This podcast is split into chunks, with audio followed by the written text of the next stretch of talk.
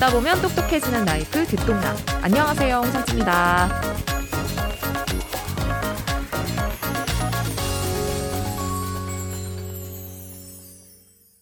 요즘 뉴스에서 심심찮게 보이는 MZ 조폭들. 올해 상반기 경찰의 조직폭력 범죄 단속 결과 검거된 이들 중 30대 이하 청년층은 전체의 57.8%였다고 합니다. 지난해에도 68.7%였고요. 거의 조폭 10명 중 6명이 청년층이라는 얘기죠. 이들은 SNS를 활발하게 이용하며 자신들의 세력을 과시합니다. 자신이 속한 조직뿐 아니라 또래끼리 모여서 네트워킹도 한다는데요. 실제로 최근 전국의 21개 폭력 조직에서 2002년생 조직원들이 전국구 조폭이 되자라는 목적으로 결성한 MG 조폭 집단이 경찰에 붙잡히기도 했었죠. 한때 우리가 떠올리던 조폭의 이미지 기억하시나요? 무슨 파 무슨 파 이러면서 패밀리십 엄청 강하고 강목 들고 패싸움 가고 자기 구역에 있는 유흥주점 같은 곳 가서 돈 뜯어내고 근데 이런 모습도 다 옛날 모습들이라고 하네요. 오히려 이제는 이 조폭들의 범죄가 더 다양한 방식으로 사회 곳곳에 뻗치고 있습니다. 폭력뿐 아니라 도박, 마약, 성착취물 제작 등등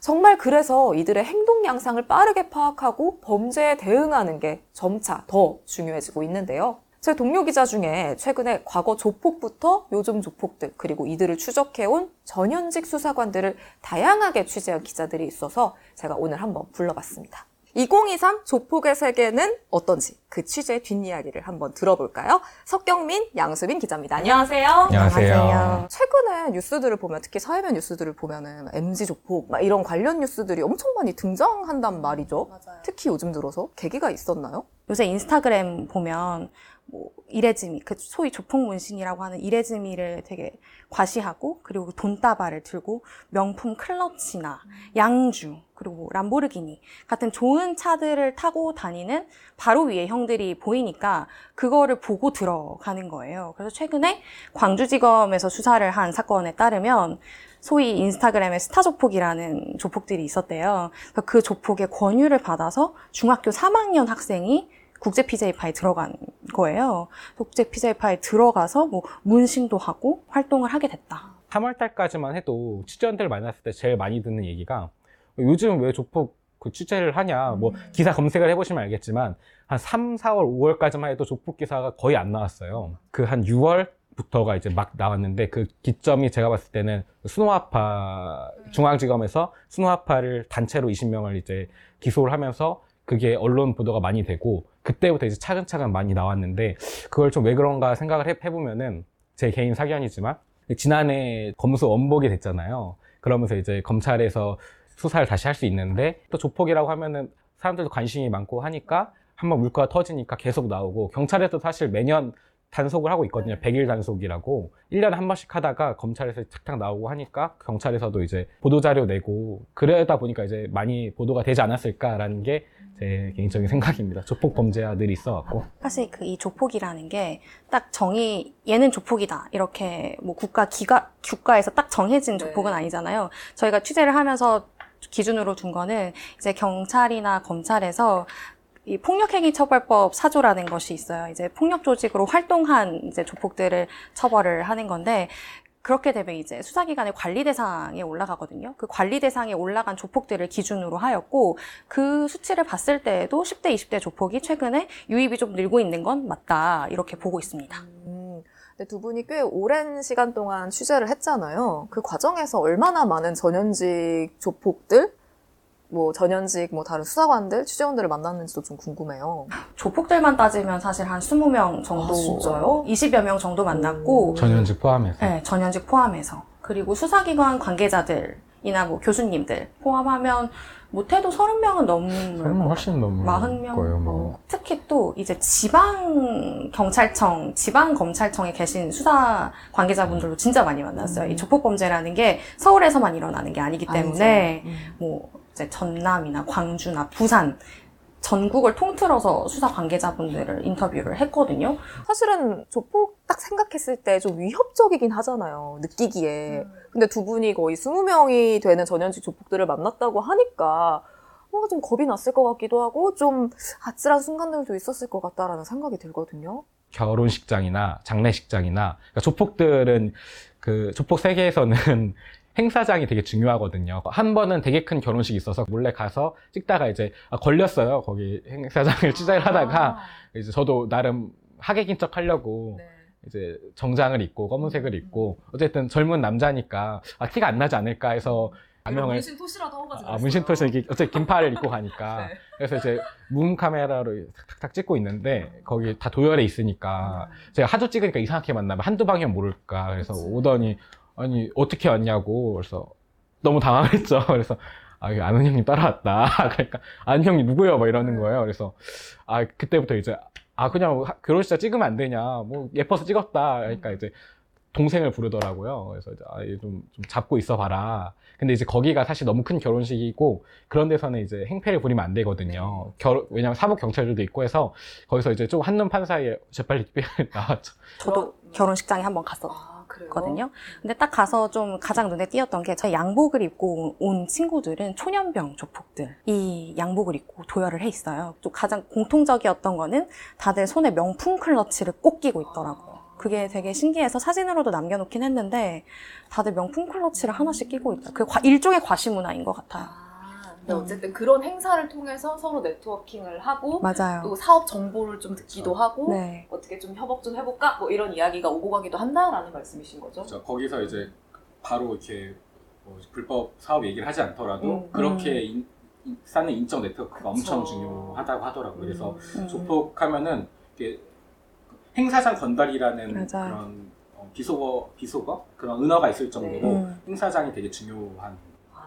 인맥을 터요, 거기서. 아. 내가 이런 거 사업 알고 있는데 너 말고 뭐 너 아는 동생이라거나 좀 소개시켜줘라. 음. 같이 일할 수 있게. 아. 그러면 최근에는 조직별 사업을 하면 수사기관에 걸리기가 쉬우니까 건너 건너 건너 통해서 같은 조직원이 아닌 후- 동생들이랑 이제 아, 일을 하는 사업을 하고. 경우도 많더라고요. 옛날에는 조직끼리 그 지역을 기반으로 뜯어먹고 살았어요. 뭐 예를 들어서 여기가 지금 상암동이면은 상암동 유흥가에 유흥가에 있는 나이트 클럽이나 그런 데를 뜯어먹고 사니까 지역 기반의 폭력 조직이 발달을 한 거죠. 근데 이제 요즘은 이제 그런 유흥업소 많이 죽기도 했고 사회가 이제 많이 깨끗해지면서 뭐 CCTV도 많이 늘어나고 스마트폰도 하면서 그렇게 말 그대로 갈취를 하는 건 많이 힘들어졌어요. 그건 실제로 통계로도 많이 나오는데 어, 요 10년 사이에 갈취 범죄는 한 10분의 1로 줄고 이런 게 있는데 그렇기 때문에 같은 조직끼리 범죄를 저지를 필요가 없는 거예요. 도- 조폭 시대는 갔다. 의리로 뭉치는 조폭 시대는 갔다. 이제는 다 돈이다. 돈이 뭉치는. 돈이 형님인 시대. 그래서 좀 많이 바뀌는 게 또래 모임이라고 좀 들어보셨을 텐데 최근에 기사로 많이 나왔었죠. 맞아요. 그게 이제 사실 저희도 그거를 좀 따지고 들어가 보면 옛날도 그렇게 같은 동년배끼리 했었대요. 그 모임 같은 거를 전국적으로. 근데 요즘은 그게 훨씬 더 영향력이 커진 거죠. 거기서 이제 사업을 많이 하고 옛날에는 그냥 단순히 친목 도모 우리 그래서 서로 알고 지내야 뭐 나중에 트러블이 생겼을 때 풀 수 있는 그 정도였다면 요즘은 거기서 이제 같이 사업할 파트너를 구하고 그런 거죠. 그럼 현재 이들은 어떤 식으로 돈을 벌고 어떤 식으로 살아남아서 조폭 생활을 영위하고 있는 건지 이야기를 좀 더 들려주시면 좋겠어요. 그걸 이제 쉽게 결론부터 말하자면은 뭐.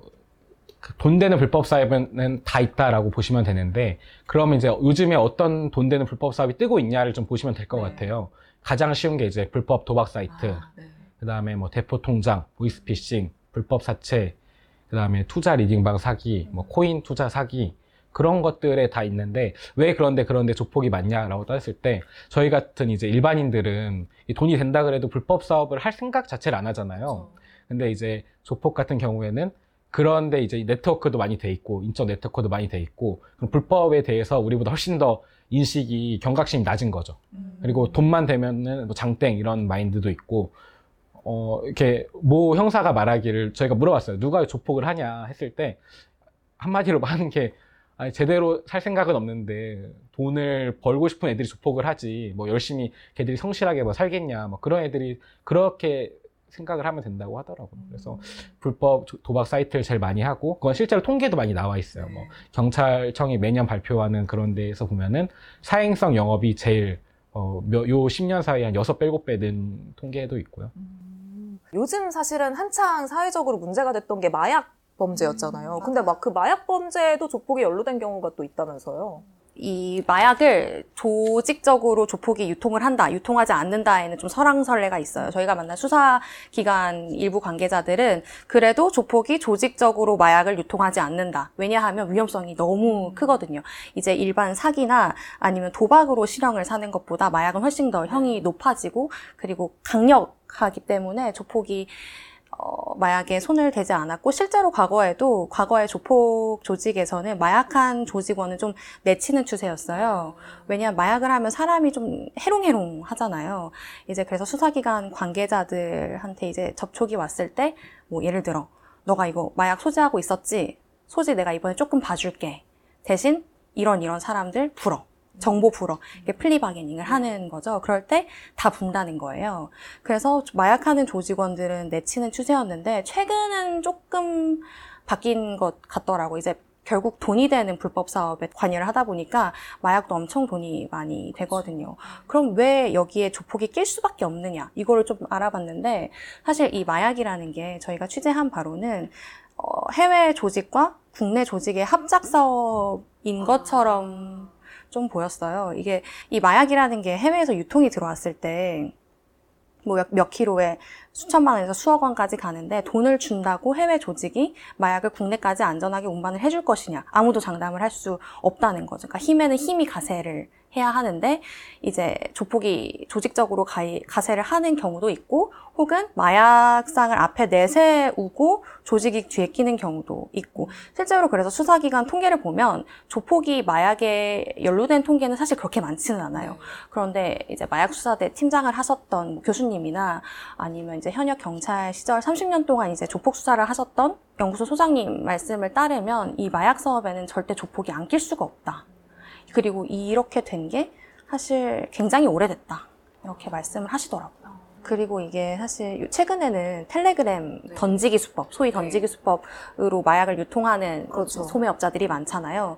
근데 저희가 만난 조폭이 이야기했을 때는 소매상은 그들일지언정 도매상은 조폭이다. 아, 이런 말씀을 그래서 많이 그런 하셨어요. 던지기 그런 아르바이트를 하는 10대들도 많다, 막 이런 식의 음. 기사들을 좀 종종 접했는데, 맞아요. 그것들은 이제 좀 일반 10대 청소년이든 개인들이 한다면은 그 뒤에는 조직이 있을 가능성도 대규모로 사실 네. 마약을 들여오는 건 네. 이 도매상들은 아. 조직이 개입되어 있을 확률이 높다. 그러니까 웬만치 범- 돈이 된다 치면은. 가리지 않는 거군요. 그게 범죄라 할지라도. 최근에 커뮤니티에서도 사진이 돌기도 하고 그러던데, 그, 온몸에 이제 음. 문신을 하고, 그런 술집 같은 데서 단체 회식을 음. 이렇게 하고 있는 그런 사진들이 또 막 화제가 되기도 하고, 그래서 언론을 통해 많이 보도되기도 했죠. 네. 그러니까 잠깐 이야기하긴 했지만, 어떻게 이 조폭의 세계에 발을 들이게 되는 건가요? 결국에 큰 맥락은 옛날이랑 똑같은 것 같아요. 결국에 조폭은 그 지역 기반일 수밖에 없거든요. 그래서 크게는 그 학교에서 뭐 자퇴를 하든 졸업을 하든 학교에서 그 이제 계보라고 해야 될까요? 따라가는 거죠. 그리고 이제 아까 말한 것처럼 인스타가 되게 인스타그램 같은 소셜 네트워크가 되게 중요한데 그런데 좀 젊은 사람들이 젊은 조폭들이 막 이레지밀하고 어 이제 자기 외제차를 끌고 명품 샵을 올리고 하면은 자기 가 어떻게 살아야 갈지 고민하고 있는 그런 애들이 그런 걸 보면서 거기에 대한 이제 허황된 꿈을 꾸게 되는 거죠. 그러니까 쉽게 말해서 옛날에는 그 역할을 영화가 있다면은 옛날에 조폭 영화가 되게 많았잖아요. 요즘은 사실 옛날만큼 나오지 않잖아요. 그쵸. 이게 사회가 성숙해지고 그래서 그런 것 같은데 그 역할을 요즘은 이제 SNS가 하고 있지 않을까 하고 근데 두 분이 아까 이야기해 준 것처럼 요즘은 조폭의 사업이 막 그런 뭐 불법 도박, 뭐 마약, 어쩐 좀 더 지능적인 범죄라고 해야 될까요? 그런 범죄로 좀 가고 있는 것 같아서 어떤 그 조폭을 이제 선발하는 그 기준도 좀 달라졌을 것 같다라는 생각도 들어요. 그 범죄의 비즈니스 모델이 사실 이제 폭력이나 갈취보다는 이제 머리를 쓰고 네. 좀 지능형 범죄, 디지털 범죄로 네. 옮겨가면서 최근에 이태원파 같은 경우에는 어, 좀 겉으로 보기에 조- 소위 조폭 같지 않은 조직원들을 주로 또 손발을 많이 하기도 하더라고요. 그리고 최근엔 또 대학 에 나온 조폭들, 뭐 4년제가 아니더라도 2, 3년제, 전문대 이상 나온 조폭들도 선발을 하기도 하는데 왜 그러냐면 이제 이 디지털 범죄에 있어서는 좀 머리를 쓰는 게 중요하잖아요. 불법 도박 사이트를 운영을 하거나 아니면 어떤 리딩방을 뭐 운영을 한다거나 했을 때 그랬을 때 이제 브레인 조폭들이 필요한 거예요. 그래서 그렇게 사기 수법이 점점 정교해지고 진화하고 있는 수사망을 피해가고 거죠. 그래서 네. 이 브레인 조폭들 같은 경우에는 아까 문신 얘기가 잠깐 나왔는데 이 조직별로 상징 문신이 있는 조직들도 있어요. 네. 그리고 이 전신에 하는 뭐 조- 전신이 아니더라도 반팔이나 반바지만 하는 이런 이레즈미 문신들을 일부러 시키지 않는다고 하더라고요. 왜냐하면 이 문신을 했을 때 수사 기관에 어 너 조폭이지.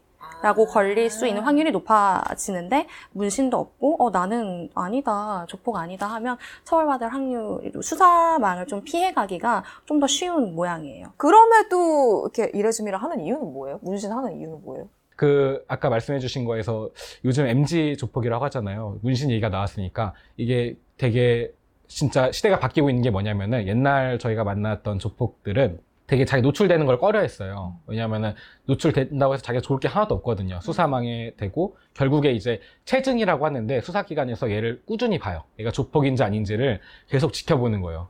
왜냐면 얘가 조폭이라 해서 바로 잡는 게 아니고 어떤 일이 터졌을 때 너 이런 이런 조폭 했잖아 사진을 보여주는 거죠.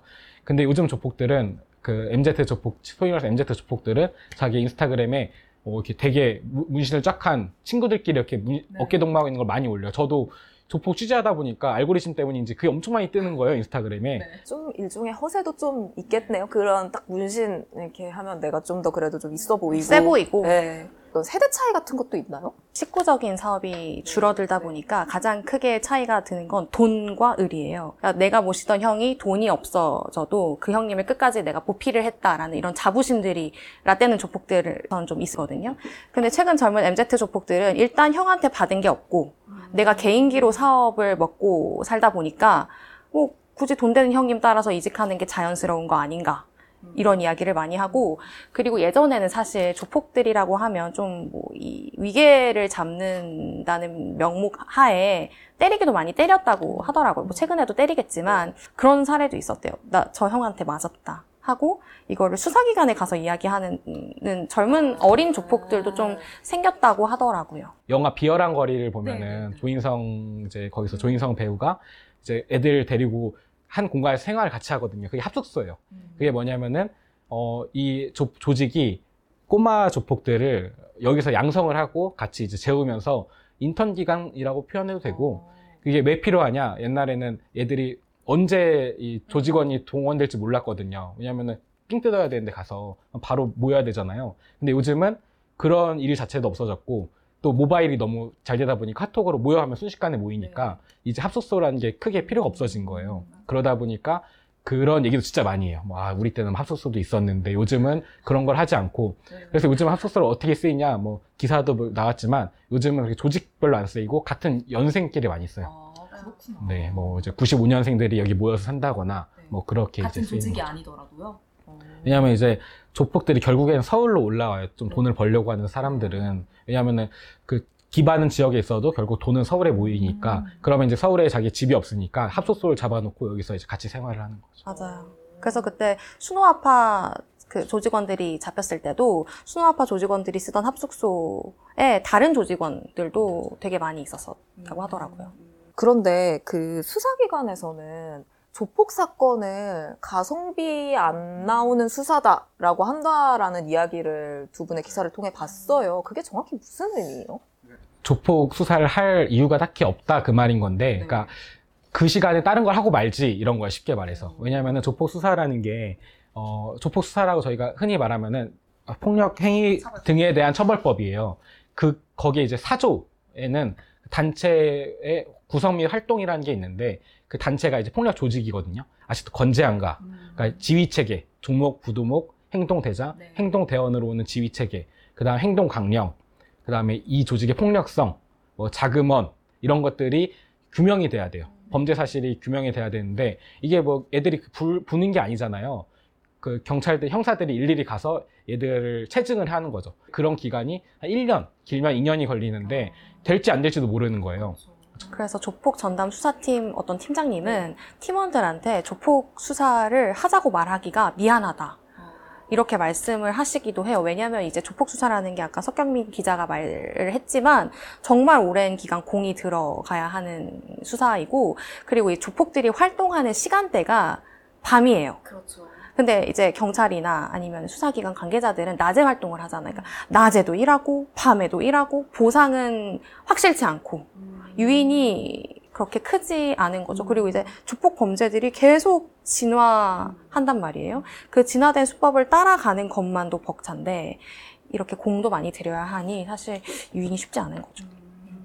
물론 이제 뭐 모든 범죄는 사회 위협이 됩니다만 그래도 이 조폭들이 중심이 되는 이런 범죄들을 좀 더 우리가 경각심을 갖고 지켜봐야 할 이유는 뭘까요?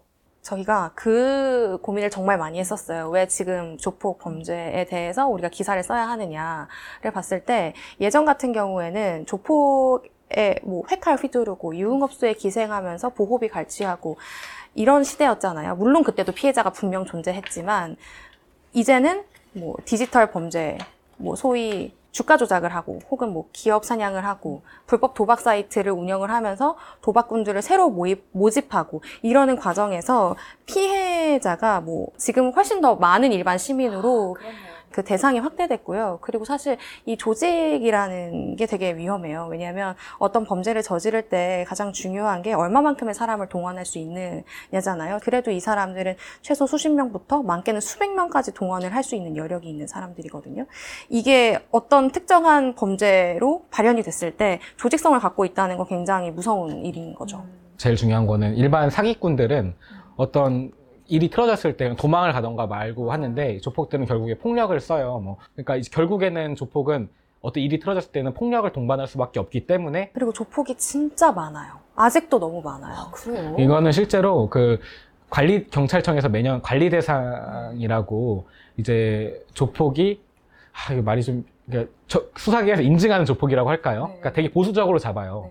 그런데도 불구하고 2023년 5월 기준으로 저희가 이제 그때 정보 공개 청구 자료, 청구로 받은 자료인데 5,572명이었어요 전국에 230여 개 파. 근데 그게 지난 10년 사이에 가장 많은 숫자였거든요. 그러니까 실제로 조폭이 어, 계속 늘고 있는 거고 그리고 이제 뭐 이게 말이 5,572명이지 진짜 활동하고 있는 조폭을 따지면은 만 명이 훌쩍 넘을 거라는 게 대부분의 이제 추정입니다. 이건 굉장히 보수적으로 잡은 네, 수치인 굉장히 거잖아요. 보수적으로 경찰이 잡은 파악하고 있는 그렇죠. 조폭. 파악하고 조직원들의 있는 수. 중에서도 진짜 얘는 확실히 조폭이라 해도 누가 이견이 없는 네.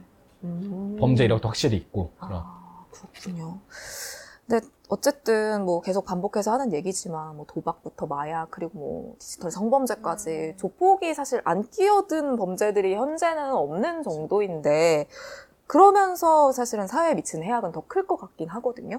그래서 아마 전문가분들도 많이 만나보셨을 텐데 이 문제를 참 어떻게 풀어야 되나 이 질문이 참 어려운 질문 음. 같긴 한데 어떤 이야기들을 해주시던가요? 어, 이 일단 결론은 조폭은 없앨 수 없다라는 게 결론이고 아. 저도 저희도 거기에는 좀 동의가 됐어요. 왜냐하면은 이 조직이 커지지 않게 그리고 잘 관리를 해야 되는 거죠. 관리를 하면서 이제 예방, 더 큰 범죄로 저지르지 않게 예방을 해야 되는 건데 어 그러기 위해서 이제 필요한 거는 몇 가지가 있었는데 좀 제가 생각할 때는 자금원을 조금 범죄 수익을 잘 환수하는 게 중요할 것 같아요. 결국에는 조폭은 돈이잖아요. 돈이 있어야 조직이 커지는 거고. 근데 요즘 이게 지능화되면서 돈이 더 이런 가상화폐로 많이 숨고 더 오히려 수익 을 환수하기는 어려워진 거죠. 근데 그런 걸 잘 추적하는 어떤 나름의 노하우가 있, 겠죠또 있어야 되고 그런 걸 잘 추징을 해가지고 애초에 범죄를 할 수 있는 유인을 지금 사라지게 만드는 것도 중요하고 지금 하고 있는 것처럼 매년 특별단속 이런 걸 통해서 어, 조직이 어떻게 지금 어떤 현황이 어떤지를 파악하고 있어야 되지 않을까라고 저도 생각하고 이제 전문가들도 많이 말을 했습니다. 이 말은 진짜 꼭 하고 싶었는데 이 조직의 범죄가 진화한다고들 많이 하잖아요. 그럼 안 걸리느냐? 걸려요. 왜냐하면 그 현장에서 수사기관 관계자들이 정말 발로 뛰고 있고 그리고 지능화된 조폭 범죄들에 맞춰서 수사 기법도 네. 점점 발전하고 있거든요. 그래서 뭐 예를 들어 도박 사이트를 운영하는 조폭이 서버를 해외에 둬요. 왜냐하면 국내에 두면 IP 추적으로 잡히기가 쉽거든요. 그래도 잡혀요. 그럼 이제 수사기관 와서 그러는 거죠. 어, 어떻게 잡으셨냐? 어떻게 알았냐? 다 아는 방법이 있고, 다 수사할 수 있는 방법들이 있으니까, 최대한 이 조직 세계에는 들어오시지 않는 게 좋고, 그리고 수사기관 관계자들이 정말 발로 뛰고 있다. 요거를 좀 이야기를 하고 싶었습니다. 가성비가 안 나오는 수사라 하더라도 누군가는 발로 음. 뛰어서 그. 검거하고 있다라는 거. 그 말씀을 듣고 나니까 또 하나 궁금한 게 생겼는데 사실은 요즘 젊은 세대들이 그렇게 막 SNS에 막 이렇게 허세, 막 외제차 타고 뭐 막 명품 클러치 메고 이런 거 보면서 아, 나도 한번 해볼만 하지 않을까? 조폭을요? 아니 아니 아니 저- 아니 그 아니 아니 아니 그런다는 게 아니라 아, 네네. 그러니까 뭐 그렇게 유입이 되는 경우도 그쵸, 그쵸, 많다는 많죠. 거잖아요. 이 사람들이 이렇게 그쵸. 화려한 삶을 살고 있단 말이야? 네, 라고 네, 네. 생각하는 경우도 맞아요, 맞아요. 많다는 거잖아요. 그런 사람들이 좀 경각심을 가지게 할 만한 말도 있을까? 사실 이게 뭔가 되게 화려한 삶을 사는 것처럼 보이지만 현실을 들여다 보면은 좀 이렇지 않은 모습도 있고 그거는 할 거. 말이 되게 마- 거듭 많은데 네. 이건 저, 저희 말로보다는 그냥 사례를 말해주는 게더 네. 확실할 것 같아요. 네. 저희가 조폭을 많이 만났다 했잖아요. 대부분 다 조폭들이 어, 30대 후반에서 정신을 일찍 차리는 사람은 20대 후반에서 음. 못 차리는 사람은 30대 후반에서 40대 초반에 그만 많이 그만둬요. 네. 근데 이게 자의로 그만두는 게 아니고 쫓겨나요 결국에 조직에서. 어. 그러니까 이제 피라미드 형태인 거예요 결국에 조직 조직 폭력배도 이- 자기 사업이 건실해야 이제 건실하다. 그러니까 자기 사업이 돈을 벌 수 있는 수단이 있어야 되는 거지. 결국 그런 게 없으면 쫓겨나게 되거든요. 네. 왜냐하면 이제 후배들 잘 건실 건사도 못하고 형님도 못 챙기니까. 그리고 보통 다 자식들이 있을 거 아니에요. 그러면 떳떳하지도 못하고 음. 자식은 떳떳하지도 못하는데 문신은 이미 갖고 있고 음. 같이 뭐 자식들과 어떤 조폭은 어, 학교에서 오지 딸이 오지 말라 그런대요. 아. 딸이랑 되게 사이가 좋은데도 네. 창피하니까 오지 말라 그러고 음. 여름에도 긴팔을 하고 다녀야 되고 근데 음. 그렇다고 돈이 많냐 그것도 아니거든요 음. 결국에 이제 쉽- 누 어떤 저희가 만난 조폭이 말하기 쉽게 번 돈은 결국에 모으지 못한다 쉽게 쓰게 된다 그렇게 말을 하게 되더라고요 그러니까 왜 쉽게 쓰게 되냐 이런 것도 물어봤거든요. 네. 그렇게 돈을 많이 어떤 조폭은 이제 결혼을 앞두고 예비 신부한테 뭐 나 돈 이만큼 모았으니까 결혼하자 이렇게 말이 안 나오는 거예요. 왜냐하면 돈 모은 돈이 없어서 한 달에 수천만 원 버셨는데 왜 모은 돈이 없냐 물어봤더니 수천만 원을 벌어도 그 이상 쓰는 게 조폭이라는 거죠. 아. 명품 사고, 네. 차 사고, 양주 마시고 돈다발 이제 뿌리면서 오히려 더 많이 쓰는 게 조폭이다. 그래서 저희가 만난 조폭들은 진짜 다 똑같은 이야기, 전직 조폭들은 다 똑같은 이야기를 해요. 언젠가 낭떠러지에 서게 돼 있다. 그래서 끝이 참 말로가 좋지 않더라고요. 다 조폭을 관두고 일- 무일푼으로 나와서 단칸방에서 생활을 하고 그렇죠. 뭐한 15평짜리 편의점에서 인터뷰를 저희랑 하면서도 계속 포스 계산을 하러 포스기를 찍으러 왔다 갔다 하시고 이런 분들이 되게 많아요. 아, 그렇게 무일푼으로 나가서 뭐 새로 일을 하려고 해도 배운 것도 없고 하니까. 맞아요. 그리고 전과가 있잖아요. 아, 또 전과도 있고. 전과가 있으니까 일반 기업에 취직을 할 수가 없어요. 음. 그렇다고 자기 이제 뭐 자소서나 아니면 이력서에 어떤 뭐 땡땡 룸사롱 운영 아니면 땡땡 불법 도박 사이트 운영 이런 걸 쓸 수는 없잖아요. 그러니까 이미 어렸을 때 10대, 20대에 낙인이 찍힌 상태로 평생을 살아가야 되는 거예요. 일부 조폭 얘기가 아니고 음. 진짜 대부분의 조폭 이야기다라고 자신 있게 말을 할 수 있을 것 같아요 알겠습니다. 오늘 두 분 바쁘신 시간 내주셔가지고 나와주셔서 너무 감사하고 기획 취재팀 분들이니까 또 다음에 또 재밌는 기획으로 다시 또 저희 채널에 나와주시면 너무 좋겠네요. 오늘 정말 감사합니다. 네, 감사합니다. 감사합니다. 오늘 2023 조폭들은 어떻게 살고 있는가에 대한 이야기 해봤는데 우리 듣동나 분들은 어떻게 들으셨을지 궁금하네요. 여러분의 생각들 댓글로 많이 남겨주시고요. 다음 콘텐츠로 돌아올게요. 화수목 아침 7시 듣동나가 습관이 됩니다.